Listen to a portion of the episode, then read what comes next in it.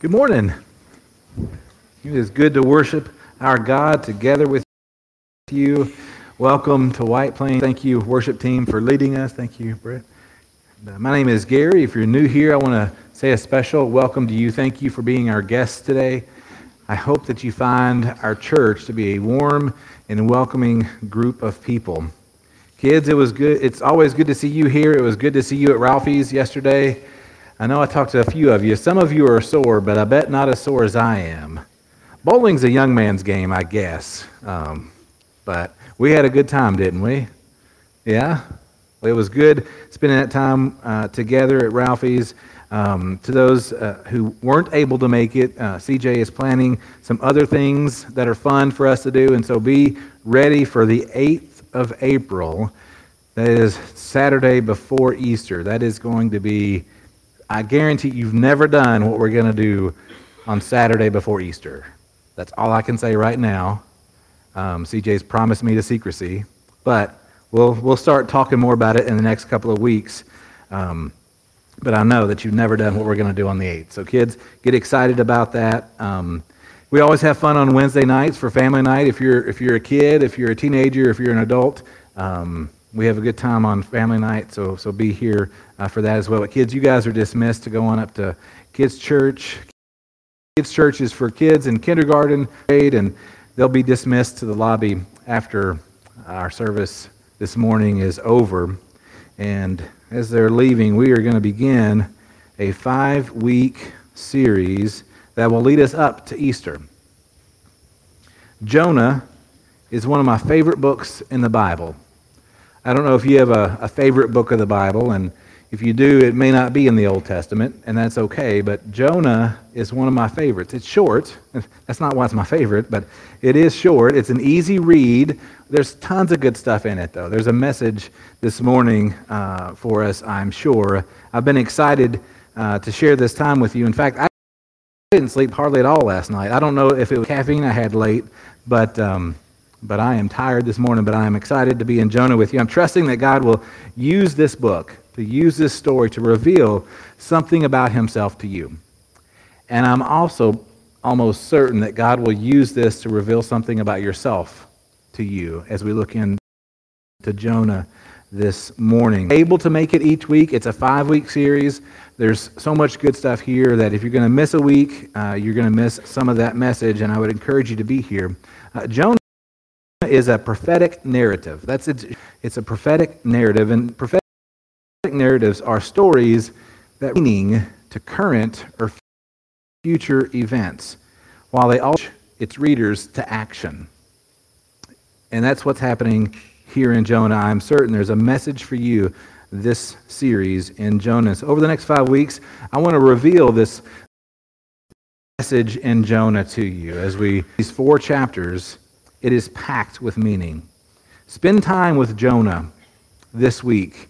Read through it each week during this, season, during this series. It's only four chapters. It's two pages in my Bible, so it's, it's an easy read. It's quick. I would encourage you spend time with it uh, as we go through this book, this series. And my prayer for you is that after we finish this series here in Jonah, that you will feel to have a better understanding of a book that you will be able to see how its message, even though ancient, still applies to us today, still applies to you and your friends and your family. Now, with this goal, you may notice that your note sheet is a bit different. Um, I will point to you to resources that I've used in this study if you want to research and do more study in the book of Jonah. Your notes will also have some discussion questions now, we use these discussions Wednesday nights during our family night. So we start at 6 o'clock in the chapel for worship. Then, after a few songs, our kids and teenagers and adults all disperse to different programs, and this is what the adults do. We're going to be going through uh, what we're learning in Jonah together. And I would encourage you to be part of the discussions that we have on Wednesdays.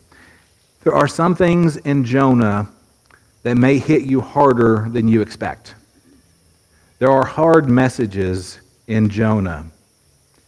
And if you find that it hurts questions, Wednesday night is a really good time to talk about that.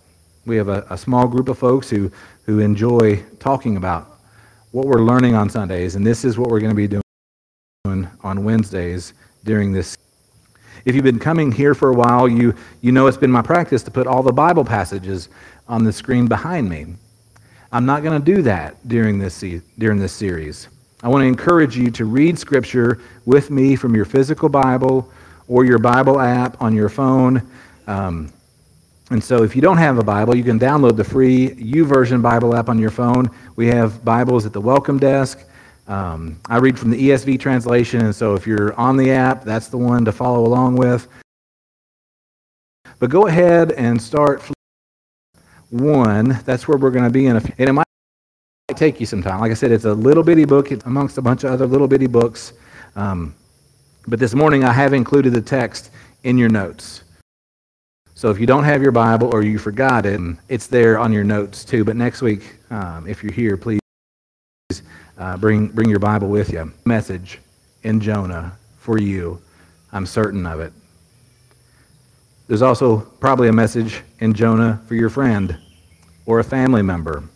And as I, share this message that Jonah shares with you, I hope you're going to feel empowered to share this message with others. In fact, at the end of the series, I am going to encourage you to share this message with others as it comes up, as opportunity presents itself. You're going to have the background of what's in Jonah. You're going to have the storyline. You're going to have gospel points. You're going to have discussion questions and additional resources to help you really know this book, this short book of the Old Testament. It will help you to share the warning and hope that we have here in Jonah. If you have a friend or family member who has disconnected themselves from church over the past few months or few years, the story of Jonah is a good biblical share with them in hopes to bring them back into the fellowship of the church, to have them here.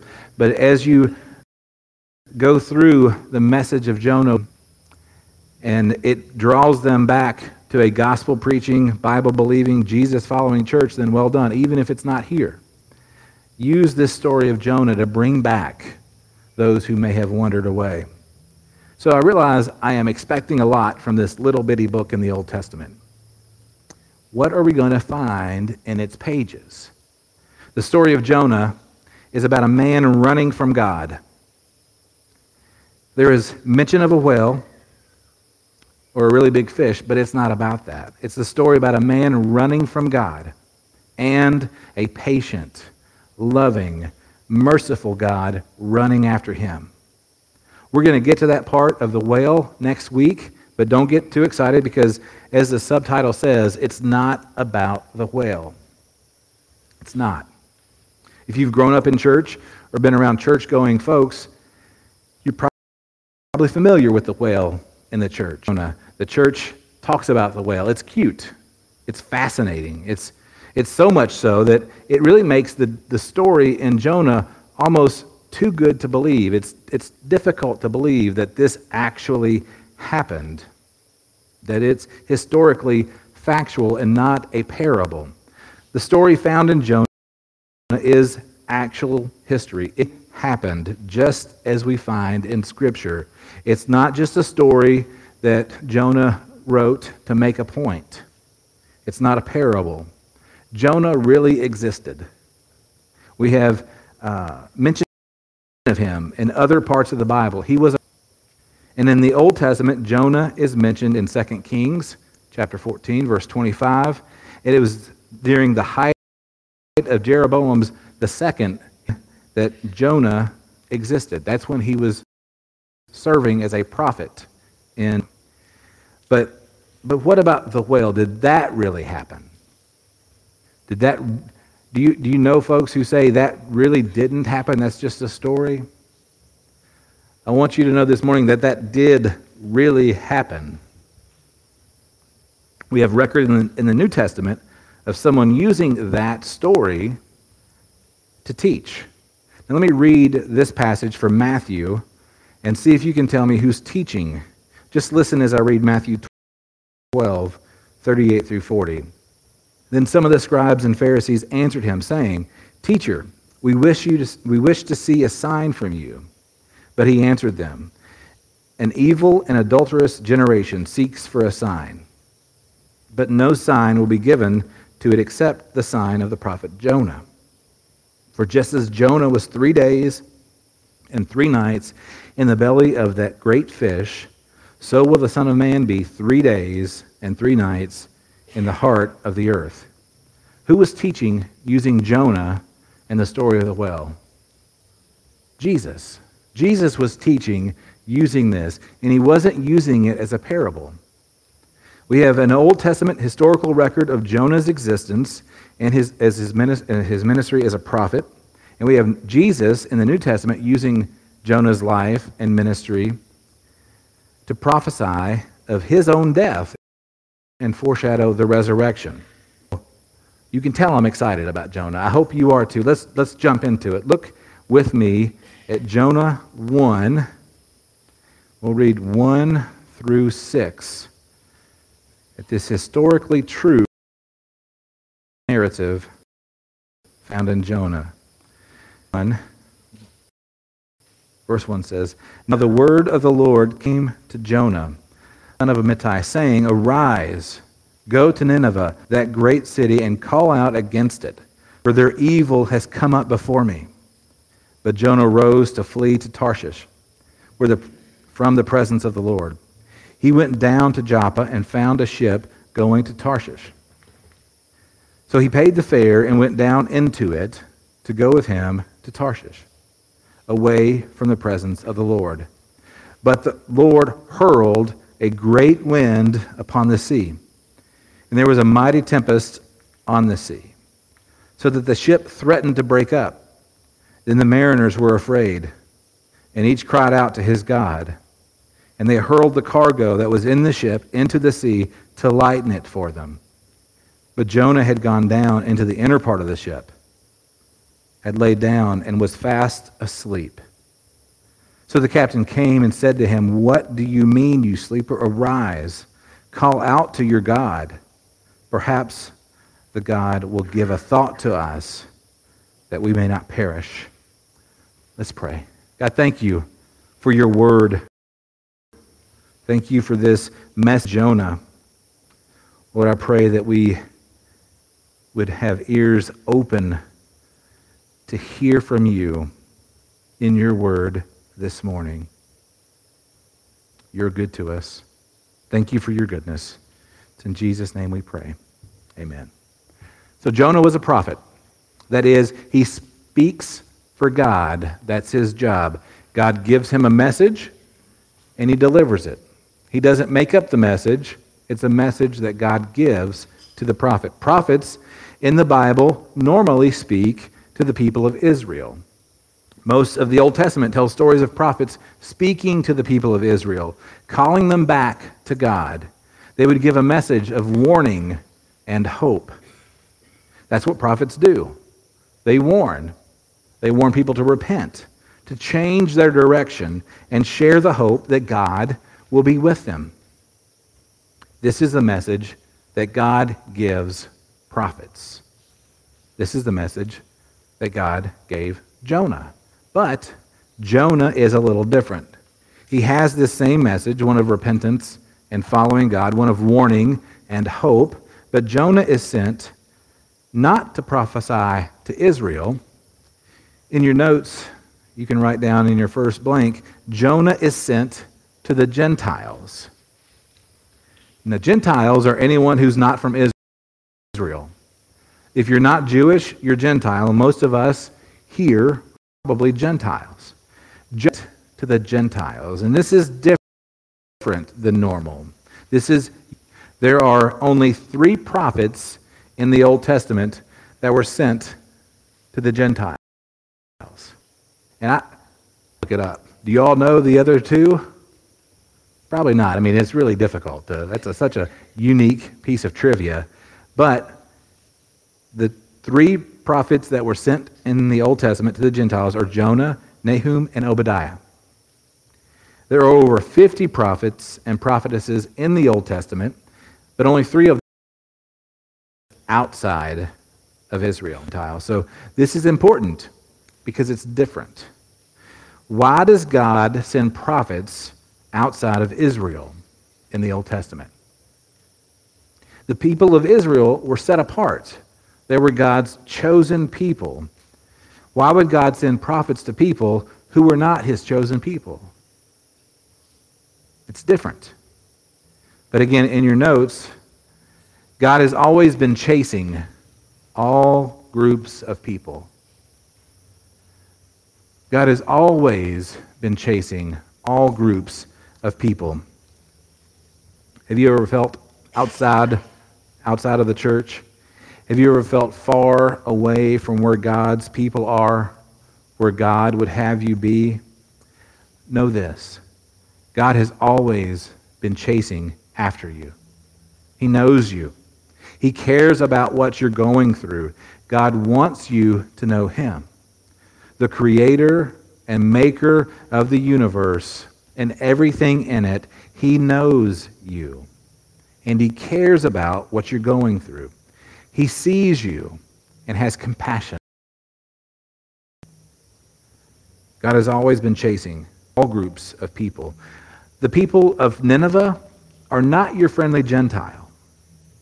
You may think that you're too far gone for God, that God can't reach you. You may look at your history and recognize there's some serious bad stuff in your life. Things you've done, things you've sought, uh, you, you've thought, things you've said.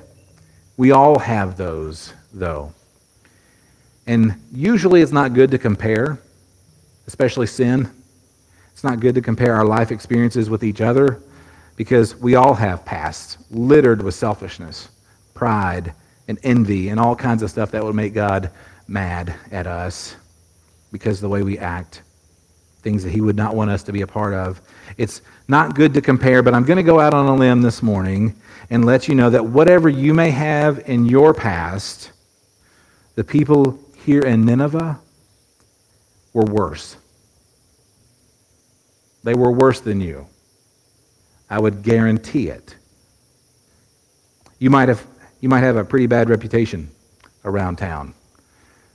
It might not have gotten to me yet. I'm only uh, next week will be my first year anniversary here, so maybe your reputation hasn't reached me yet, but you might have a bad reputation in your family. It's nothing compared to the reputation that the people of Nineveh had. Nineveh was part of the Assyrian Empire, and here's what Tim Keller says about the reputation of these people. After capturing enemies, the Assyrians would typically cut off their and one arm, leaving the other arm and hand so they could shake the victim's hand in mockery as he was dying. That's terrible. That's awful. You haven't done that, have you? Probably. If not, we'll talk, but I told you they were worse than you. That's bad. This is the reputation of the people of Nineveh. Now, for my study, it was more than just a reputation. This was an accurate description of the way they lived amongst the people they conquered. I won't go into all of it because it's, it's gruesome. But Jonah knows this reputation. Jonah also knows other prophecies that haven't been uh, come into fruition yet that says that the Assyrians, possibly including these Ninevites, will capture the people of Israel. Amos says in his prophecy, in Amos 5:27, I will send you into exile beyond Damascus. So God is saying to the Israelites that they're going to be exiled from their land beyond their borders. Hosea in his prophecy in 11:5 says, "They shall not return to the land of Egypt, but Assyria shall be because they have refused to return to me." So we have one prophecy saying you're going to be exiled, another prophecy saying you're not going back to Egypt. It's going to be worse. The Assyrians will be your king. And the Assyrians are your king because the people of Israel have refused to return to God. Hosea, Amos, and Jonah were all alive and active about the same time. So this was a fresh, new, scared people. If you were told to be captured by this kind of an enemy, these are the very people to whom Jonah is being sent. So in your notes, Jonah is being sent to the enemy.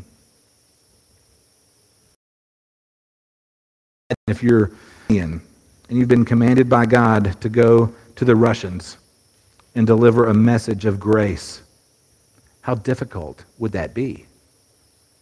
It would almost be impossible, wouldn't it? I think we understand what Jonah's doing here, don't we? Jonah runs but he doesn't run to where God is calling him to go. He runs in the opposite direction. He runs far away, as far away as he can from where he's supposed to be. He runs and tries to hide from God. He tries to hide from God. Can you ever really hide from God? No, of course not.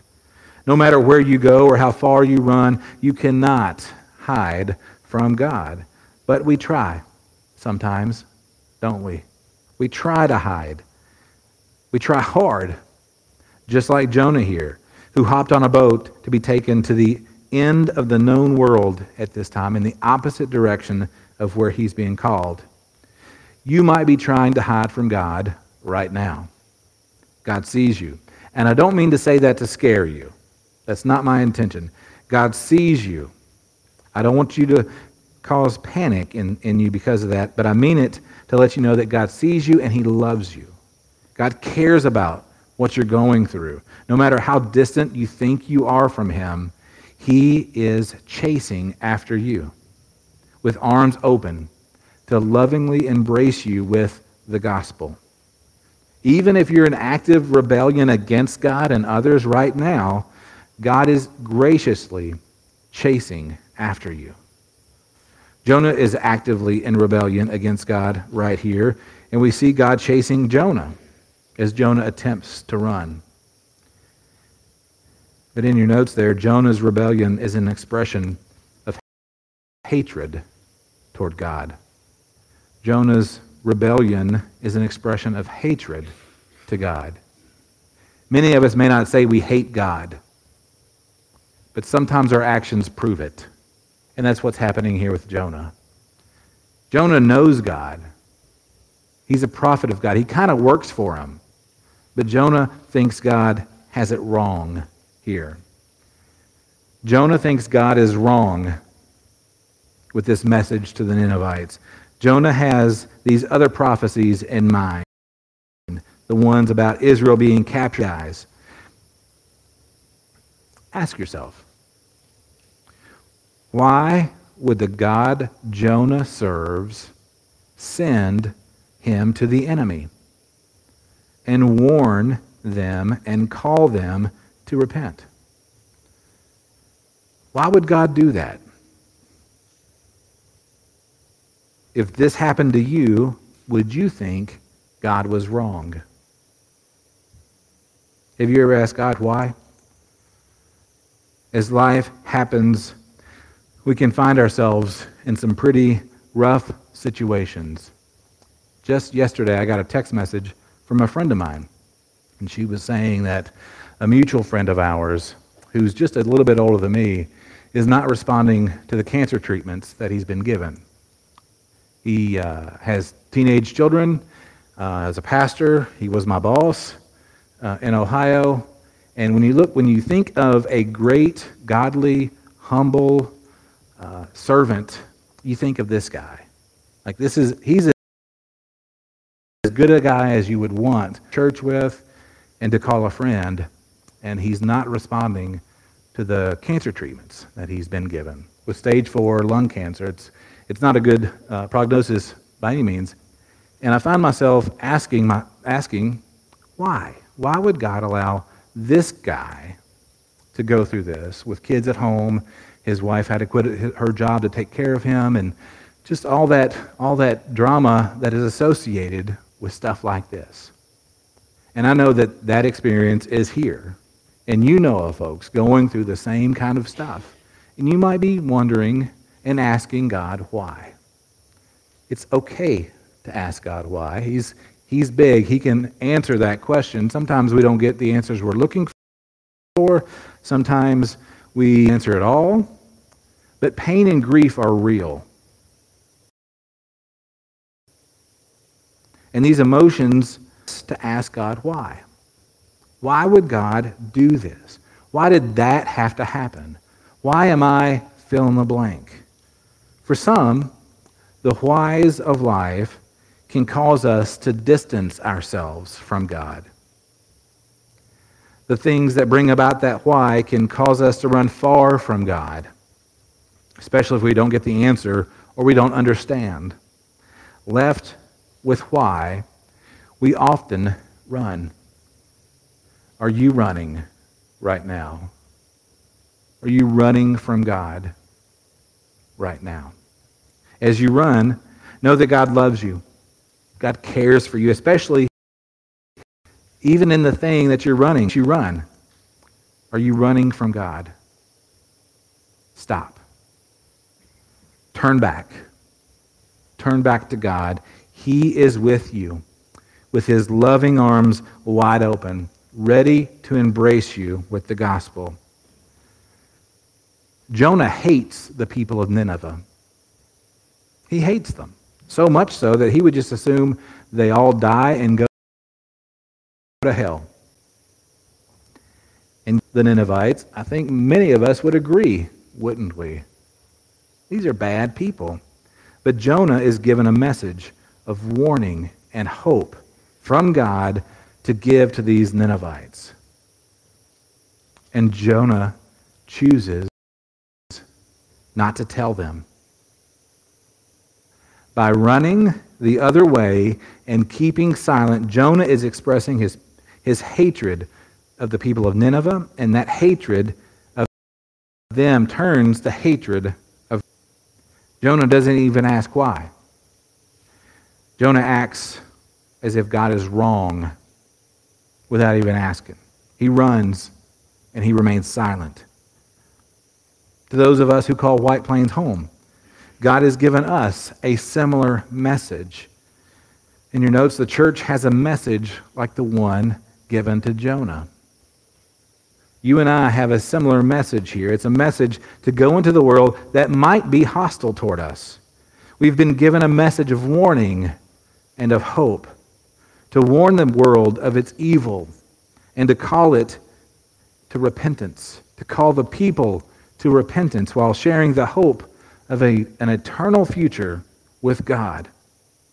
Many times we may find ourselves in the same boat as Jonah, disagreeing with God. We might recognize that that world outside of these walls would just assume to do us harm than to listen to us if it was allowed the command for us to go into this hostile world is difficult.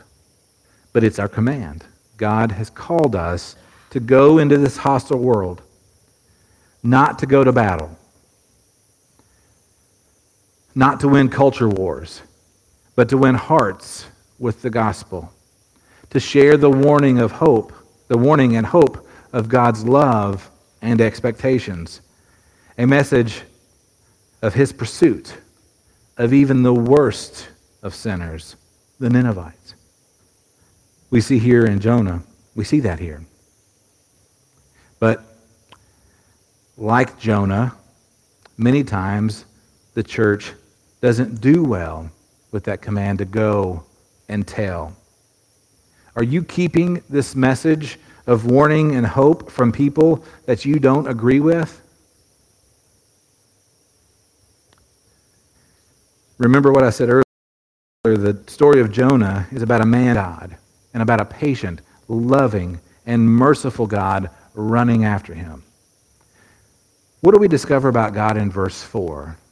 Look back into your Bible or on your notes at verse 4. It says, But the Lord hurled a great wind upon the sea, and there was a mighty tempest on the sea, so that the ship threatened to break up. God sees Jonah run. God says to Jonah, do something, and Jonah says, no. In his free will, Jonah runs the opposite way. Now, God seemingly allows Jonah to board the boat and begin his attempted escape. In Jonah's running, God is still in control. I say that he seemingly allowed Jonah to board the boat because the truth is God is still in control. In Jonah's free will, God is still powerful. God is still at work. The same is true for you. In your running, if you're running from God, God is still in control of things. Even if you don't understand why, God is still. He has a plan, and He's powerful. God is at work even as you run. This truth about God's nature is called God's sovereignty.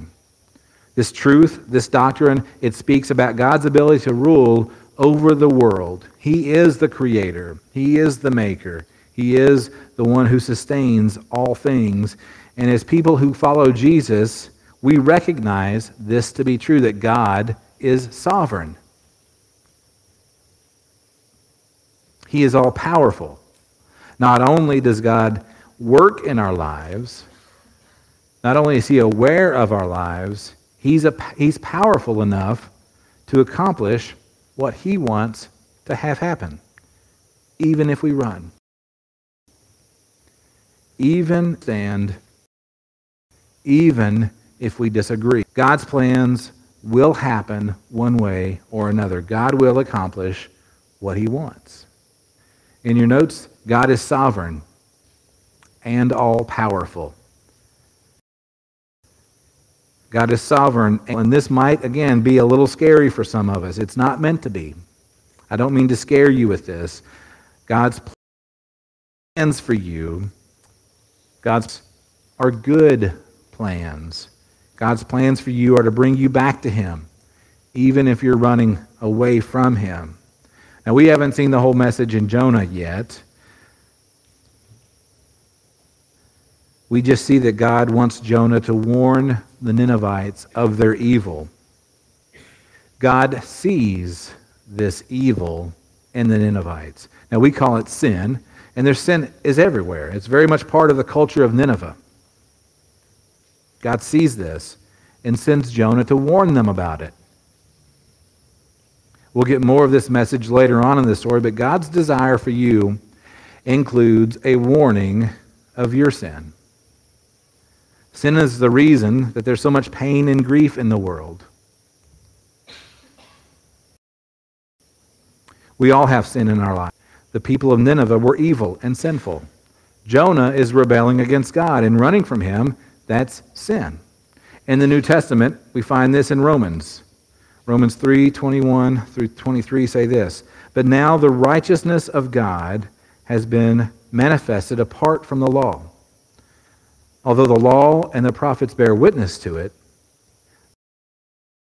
righteousness of God through faith in Jesus Christ, for there is no distinction, for all have sinned and fall short of the glory of God. This might be a little scary for some of us. But according to the Bible, everyone has sinned. Everyone has sinned. To know that you have sinned and the same kind of evil that was present in the Ninevite people that is present in you is scary. Now, you may not cut off people's legs and left arm so that you can shake their hand as they die. That's probably not you. But if you're honest with yourself, you know there's evil inside of you. There's, in, there's evil inside all of us. There's evil inside of me. Some of us try to control it and hide it. Others don't do that as well. So many of us try to push it down with other things, and those other things end up being just evil or harmful. We all sin. It's a scary message, but it's true. And in that message, and understanding that we all have sin, God is chasing after us. But that's not, that's not meant to be scary either. God is chasing Jonah And he uses the weather and the sea to get Jonah. Things happen to get our attention. Is scary.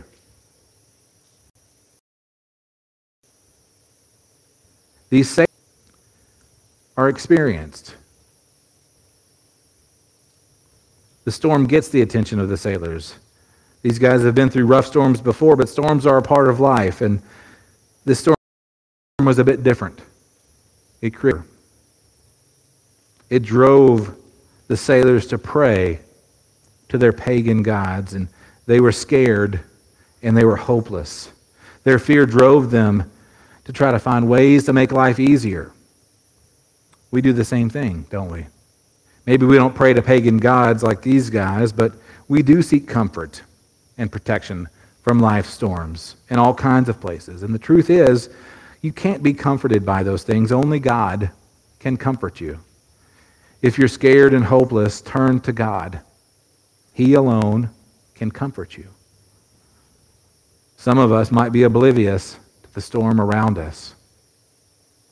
We might not even know it's there. We might be running from God, but we don't see the storm because we don't, we don't care anymore. You might have been running from God for so long that you just don't care. You're used to running, and the storms don't faze you like they used to. You've got storms from, from earlier experiences that you remember, and they've numbed you from the current storm that surrounds you. Wake up. Look around. Sin is rampant. Evil is everywhere. Wake up.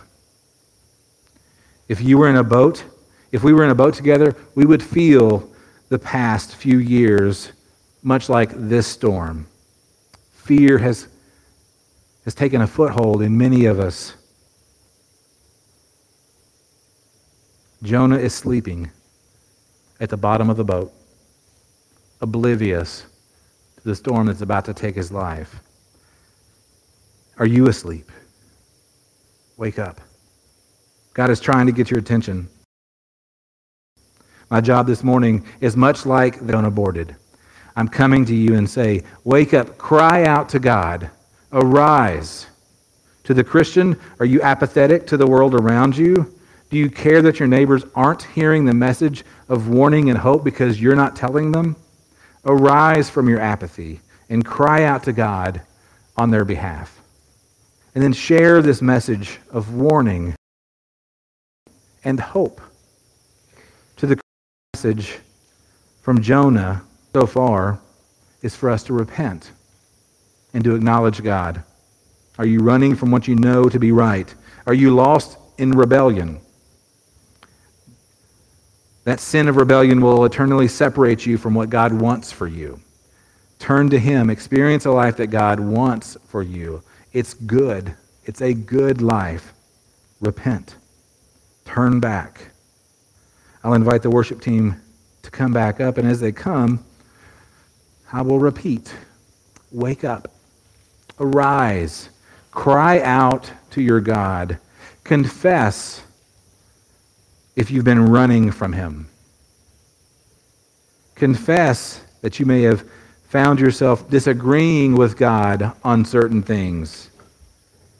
As you've asked God why, confess that you've grown cold to Him and you just don't care anymore if that's you.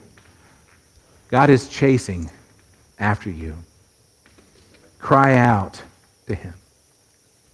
Will you stand as we pray? This altar is going to be open. If you need to confess and cry out this morning, you, you're more than welcome to do that in your seats if that's appropriate for you. There's more to the story in Jonah, and we'll get to that. But for right now, let's respond this morning in confession if it's appropriate. If you found yourself running from God, confess that. Turn back. It's not too late. Let's respond by crying out. Ask Him to work in your life. Ask Him to work in our lives. Ask Him to work in this church as we cry out to Him and turn back to Him. Let's pray. God, you are good. Thank you for this message of warning and hope. Lord, as you warn us, you express your love to us because your love drives your warning. If you didn't love us, you wouldn't warn us. And so thank you for this warning. Lord, work in our hearts, work in our minds. Help us to see and acknowledge if we've been running from you. If we have, turn us back. Turn us back to our first love, to you. Help us to rediscover that joy of our salvation. You are so good to us. The hope we have in Jesus is so good. The eternal life with you and all those things that you offer an eternity of being with you. Joy and complete goodness. No tears, no pain. The very presence of Jesus in you. Those are good. Help us to think about those things, to warm us up, to warm our hearts back towards you. Be with us. Thank you for Jesus. His name we pray. Amen.